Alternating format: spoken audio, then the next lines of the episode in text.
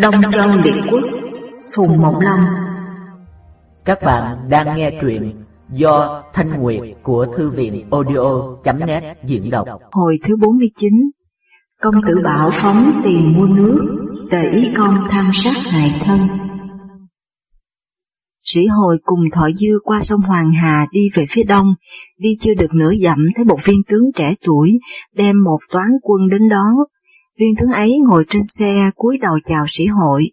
Sĩ hội lại gần nhìn xem ai, thì tức là Triệu Sóc, con Triệu Thuẫn.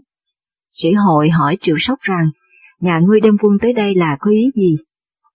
Triệu Sóc nói, tôi phụng mệnh cha tôi, tới đây để đón ngài về triều, mặt sau sắp có đại binh kéo đến. Nói chưa dứt lời thì bỗng nghe có tiếng pháo nổ, quân tấn kéo đến đông như nước chảy, đem sĩ hội và thọ dư về triều. Thám tử nước Tần về báo, Tần Khang Công nổi giận toan đem quân qua sông để đánh tấn.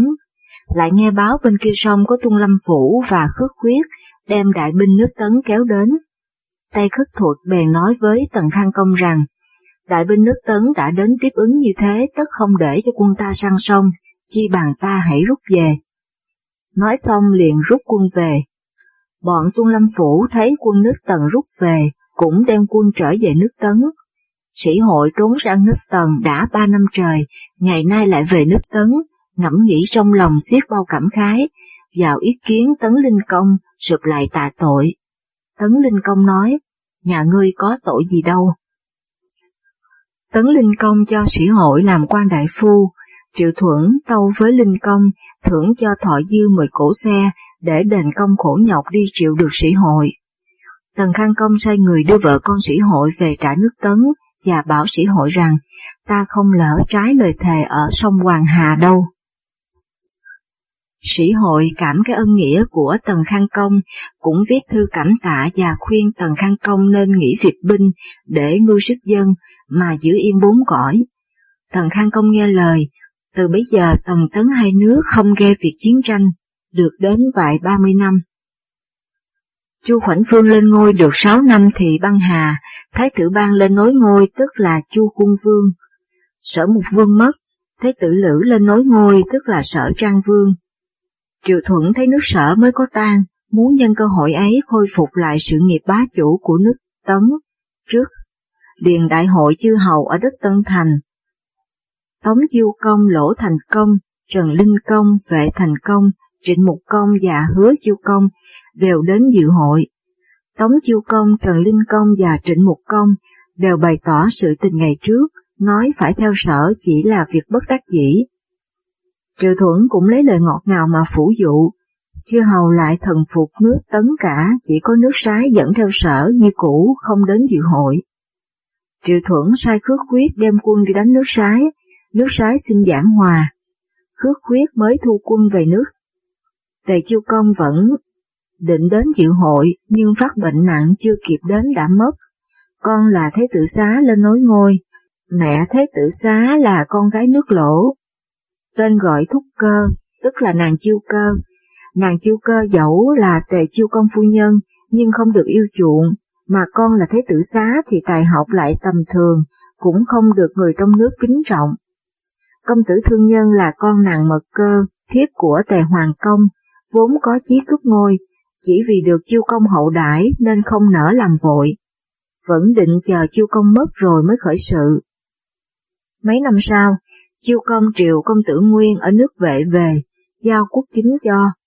Công tử thương nhân thấy công tử Nguyên là người giỏi, vẫn có lòng ghen ghét, lại muốn mua chuộc lòng dân, mới đem hết gia tài cấp phát cho những kẻ nghèo khổ, bởi vậy dân trong nước ai cũng phục.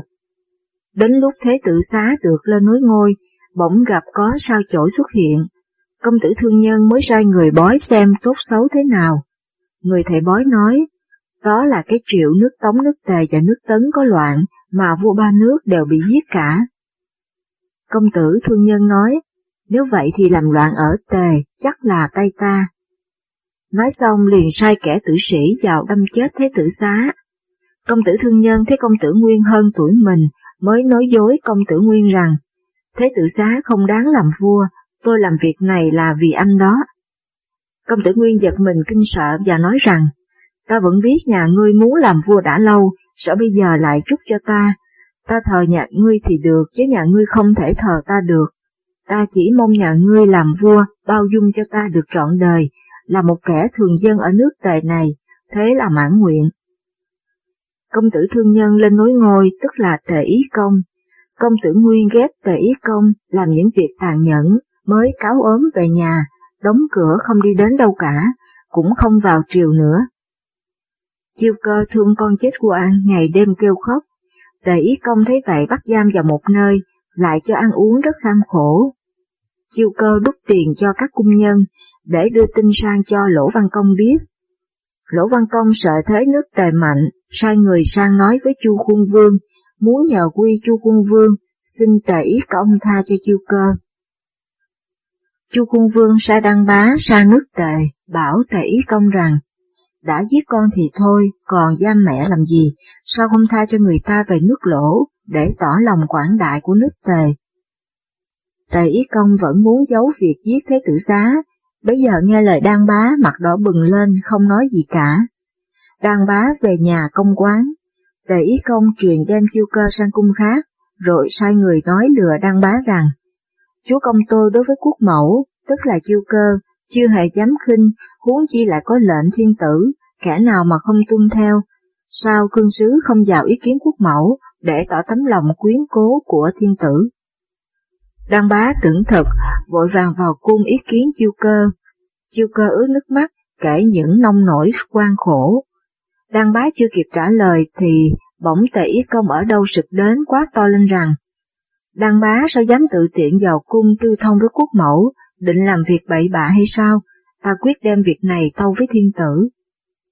Nói xong truyền đem đăng bá và nàng chiêu cơ, mỗi người giam vào một nơi, lại căm tức Lỗ Văn Công dám mượn quy lệnh thiên tử mà áp chế nước mình, mới đem quân đi đánh Lỗ. Lỗ Văn Công sai quan thượng khanh là quý tôn hoàng phủ, con công tử hữu, sang cáo cấp với nước Tấn.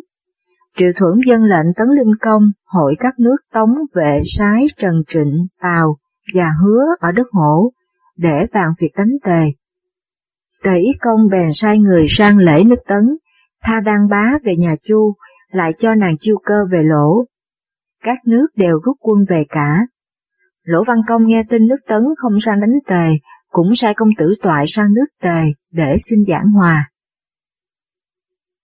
Lại nói chuyện Tống Thương Công Phu Nhân là Vương Cơ, tức là chị của Chu Tương Vương, thân mẫu của Tống Thành Công, Vương Thần, và tổ mẫu của Tống Chiêu Công, chữ cửu. Tống Chiêu Công từ khi còn làm thế tử vẫn cùng với công tử An, công tử Khổng Thúc và công tôn Trung Ly đi săn bắn. Đến khi lên ngôi làm vua, việc gì cũng nghe lời ba người ấy, bỏ hết cả chính sự, chỉ hàng ngày rủ nhau đi săn bắn để mua vui quan tư Mã Lạc biết cơ nước Tống tất loạn mới nhường quan chức cho công tử An. quan tư Thành là công tôn thọ cũng sợ tai vạ, xin cáo lão về hưu.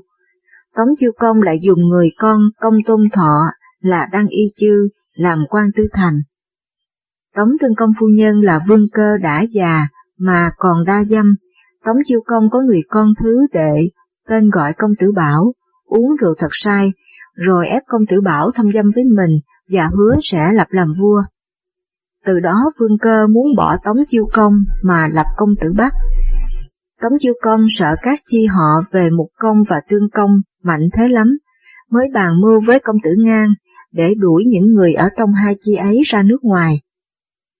Vương cơ biết mưu, tức khắc mật báo cho hai chi ấy biết. Hai chi ấy nổi loạn, vai bắt công tử Ngang và công tử Trung Ly, ở chỗ triều môn mà giết đi. quan Tư Thành là đang y chư sợ hãi trốn sang nước lỗ. Công tử Bảo vốn được lòng các quan lục khanh, bấy giờ liên kết với bọn ấy và hai chi hộ, không hỏi đến tội giết chết công tử Ngang và công tôn Trung Ly, lại sai người sang nước lỗ, triệu đăng y chư về mà phục chức cho. Công tử Bảo nghe nói công tử thương nhân, tức là tề ý công ở nước tề, phóng tiền tài để mua lòng người, mà cướp được ngôi vua thì cũng bắt trước, đem hết gia tài chu cấp cho những kẻ nghèo khổ. Năm thứ bảy đời Tống Chiêu Công, nước Tống mất mùa, công tử Bảo đem thóc gạo phát cho dân đói, lại kính già, tôn người hiền, phạm những người nào từ 70 tuổi trở lên, cứ mỗi tháng lại sai người biếu thóc lụa và các thứ thực phẩm mà cấp lương cho. Các quan công khanh đại phu thì tháng nào công tử bảo cũng có đồ biếu. Trong họ tôn thất, bất cứ thân sơ, hễ hơi có việc gì cũng đem tiền bạc đến tư giúp. Đến năm thứ tám đời Tống Chiêu Công, nước Tống lại mất mùa to, công tử bảo hết cả tiền của. Vương cơ lại đem của riêng ở trong cung ra mà đưa cho công tử bảo. Bởi vậy cả nước ai cũng khen ngợi công tử bảo là người nhân đức, mà muốn cho công tử bảo lên làm vua. Công tử bảo biết là người trong nước ai cũng bằng lòng với mình, mới bàn mưu với vương cơ để định giết Tống Chiêu Công.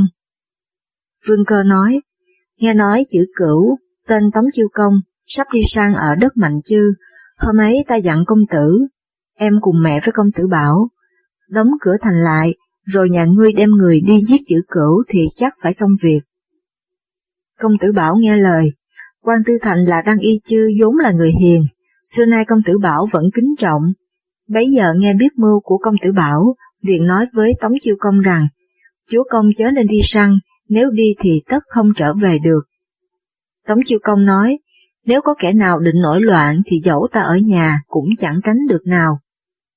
Nói xong liền sai quan hữu sự là quan nguyên và quan tả sự là công tung hữu, ở nhà để lo giữ nước, còn mình thì chuyên chở các thứ bảo ngọc trong kho, thẳng đường tiến ra mạnh chư. Tống Chiêu Công mới ra khỏi cửa thành thì vương cơ, sai người triệu hoa nguyên và công tôn hữu vào mà giữ ở trong thành, rồi sai công tử tu đóng chặt cửa thành lại. Công tử bảo bảo quan tư mã hoa ngẫu tuyên cáo với quân sĩ rằng, ta phụ mệnh vương cơ tôn lập công tử bảo lên làm vua, trừ bỏ hôn quân vô đạo đi, các người nghĩ thế nào? Quân sĩ đều reo ầm lên, xin vân mệnh. Người nước Tống nghe nói ai cũng thuận cả, qua ngẫu đem quân đi đuổi theo chiêu công. Tống chiêu công đi đến nửa đường nghe tin có biến, Đăng Y Chư khuyên chiêu công chạy sang nước khác. Tống chiêu công nói, trên từ tổ mẫu, trỏ vương cơ, dưới đến người trong nước, ai cũng là cừu địch với ta, huống chi là các nước láng giềng ai còn chịu giúp ta nữa, ta chết ở nước khác, chẳng thà chết ở nước nhà còn hơn. Nói xong truyền đóng quân lại, rồi nấu cơm ăn, để cho các người theo hắn đều được ăn no cả. Ăn xong chiêu công bảo các người theo hầu rằng, việc này là lỗi tại ta chứ các người có dự gì đến, các người theo hầu ta trong mấy năm, ta chưa có gì đền công, nay có các đồ bảo ngọc ở đây, ta chia tặng cho các người, các người nên trốn đi, kẻo mà chết quan. Các người theo hầu đều khóc mà nói rằng, xin chúa công cứ đi, nếu có quan đuổi theo chúng tôi sẽ hết sức cố đánh. Chiêu công nói, chỉ chết uổng mà thôi không được ích gì, các người chớ quyến luyến ta nữa. Được một lúc quân hoa ngẫu kéo đến vây kính tống chiêu công, rồi tuyên cáo với quân sĩ rằng, ta phụng mệnh vương cơ chỉ giết một mình đứa hung quân vô đạo mà thôi, không hại gì đến các người cả.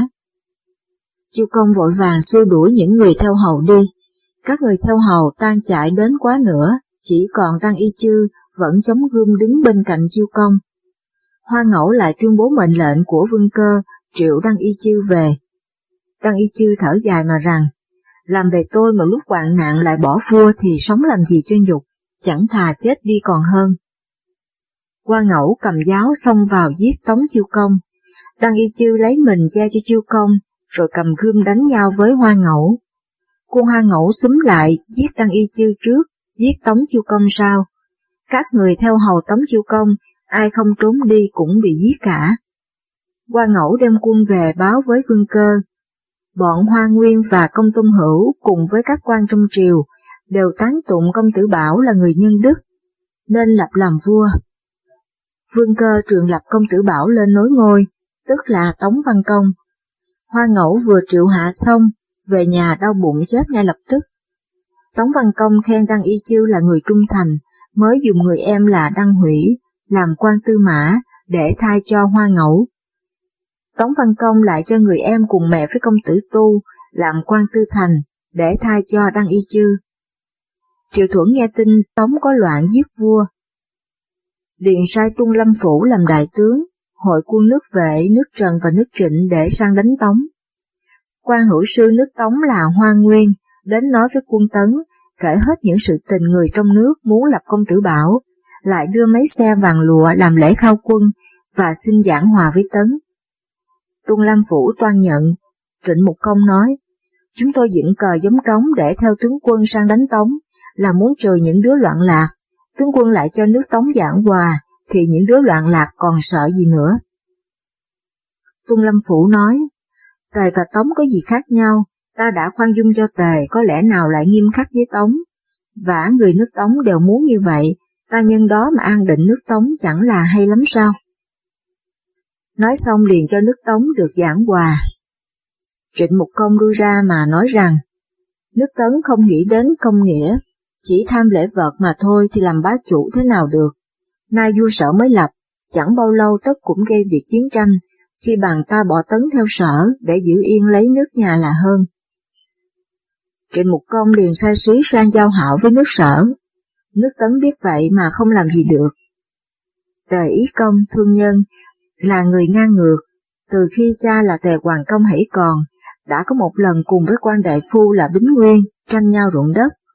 Tề Hoàng Công giao cho Quản Di Ngô xử đoán việc ấy. Quản Di Ngô mới xử cho Bính Nguyên được nhận ruộng đất ấy.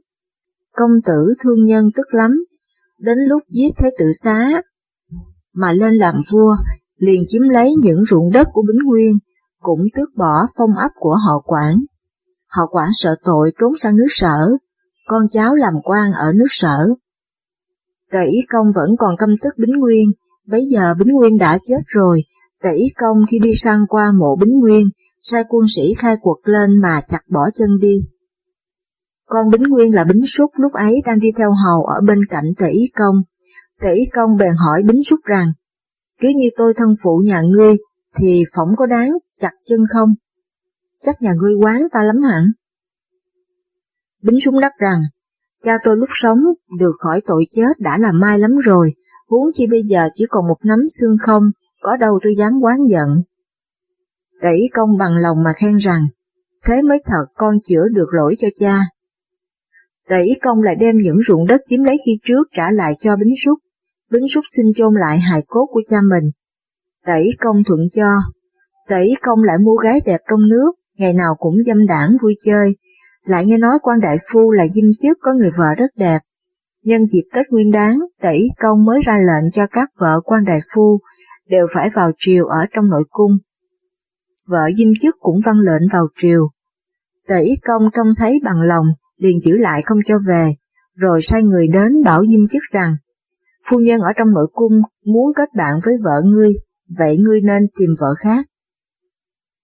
Diêm chức tức giận lắm, không dám nói ra. Phía cửa tây nước tề có cái ao tên gọi thân trì, nước ao trong sạch có thể tắm được, bên ao có nhiều khóm trúc rườm rà. Bấy giờ đang tháng năm mùa hạ, tỷ công định ra thân trì để nghỉ mát, mới cho Bính Trúc và Diêm Chức đi hầu. quan hữu sư là quan Nguyên nói riêng với tỷ công rằng, chúa công chặt chân cha Bính Trúc và cướp vợ Diêm Chức, hai người ấy biết đâu không căm giận chúa công. Các quan nước tề thiếu gì người, sao chúa công lại hay thân cận hai người ấy? Tề công nói, hai người ấy chưa hề quán giận ta bao giờ, nhà ngươi chớ nghi ngại. Nói xong, liền ngự xe ra chơi thân trì uống rượu rất vui. Tỷ công rượu sai thấy nóng bức quá mới sai lấy một cái giường gấm kê ở trong bụi trúc để nằm cho mát. Bính Súc và Diêm Chức cùng tắm ở dưới ao. Bính rút quán giận tỷ công lắm, vẫn muốn giết đi để báo thù cho cha, nhưng chưa được ai đồng lòng với mình. Thấy Diêm Chức cũng có cái thù mất vợ, muốn cùng bàn với Diêm Chức, nhưng thấy khó nói quá, nhưng khi cùng tắm ở dưới ao, bèn nghĩ nghe một kế, cầm cái giống trúc đánh vào đầu Diêm Chức. Diêm Chức nổi giận mà mắng rằng, sao nhà ngươi dám khinh ta như vậy? Bính Xuất tủm tỉm cười mà bảo rằng, người ta cướp vợ nhà ngươi mà nhà ngươi còn không giận, ta đánh một cái đã hề gì. Diêm Chức nói, Mất vợ dẫu là một điều xấu hổ cho ta, nhưng so với việc cha phải chặt chân thì đằng nào nhục hơn. Nhà ngươi chẳng thiết gì đến cha, mà lại trách ta không biết nghĩ đến vợ, sao ngu tối thế? Bính Súc nói, ta có mấy lời tâm phúc vẫn muốn bàn với nhà ngươi mà không dám nói, chỉ sợ nhà ngươi quên mất thù xưa thì ta dẫu có nói cũng không ích gì. Diêm chức nói, bụng người ta ai cũng vậy, bao giờ quên được, chỉ vì sức không làm nổi. Bính Súc nói, nay kẻ thù đang say rượu nằm ngủ ở trong bụi trúc, mà theo hầu đây thì chỉ có hai ta mà thôi, ấy là trời cho ta cái dịp để báo thù, ta chớ nên bỏ ngoài. Diêm chức nói, nhà ngươi dám làm đại sự, ta xin giúp một tay. Hai người cùng lau mình mặc áo rủ nhau vào trong bụi trúc, trông thấy tẩy công đang nằm ngủ sai, tiếng ngái như sấm, lại có mấy tên nội thị đứng bên cạnh. Bính suốt bảo các nội thị rằng, lúc chúa công tỉnh rượu tức thế nào cũng khát nước, các ngươi nên phải sắp sẵn mới được. Các nội thị đều đi sửa soạn nước uống, Diêm chức bèn nắm lấy tay tể công, bính súc thì bóp cổ, rồi rút gươm cắt lấy đầu. Hai người khiêng thi thể tể công, giấu vào trong bụi trúc, rồi đem đầu ném xuống dưới ao. Khi nội thị đem nước uống đến, bính súc bảo rằng, thương nhân giết vua mà cướp ngôi, nay ta trừ bỏ đi rồi, có công tử Nguyên là người hiền, nên lập làm vua. Các nội thị vân giả không ai dám nói câu gì. Bính súc cùng với diêm chức tiến vào trong thành, lại bài tiệc uống rượu mừng rỡ với nhau. Có người báo với hai quan thượng khanh là Cao Khuynh, con Cao Hổ, và quốc quy phủ, con quốc ý trọng. Cao Khuynh nói, bọn vĩnh súc làm càng như vậy ta nên kể tội mà bắt giết đi, để làm gương cho kẻ khác. Quốc quy phủ nói, một đứa giết vua ta đã không trừ nổi, mà người ta trừ được thì sao gọi là tội. Bính Súc cùng Diêm chức uống rượu xong, sai lấy một cổ xe lớn xếp của cải lên, rồi đem vợ con ra cửa Nam. Người nhà khuyên Bính Súc nên đi mau, Bính Súc nói, thương nhân vô đạo, người trong nước nghe tin chết ai cũng lấy làm mai, ta còn sợ gì nữa. Nói xong cứ việc thủng thỉnh mà đi ra nước sở. Cao Khuynh và Quốc Duy Phủ họp các quan trong triều lại để thương nghị, rồi đập công tử Nguyên lên làm vua tức là Tề Huệ Công.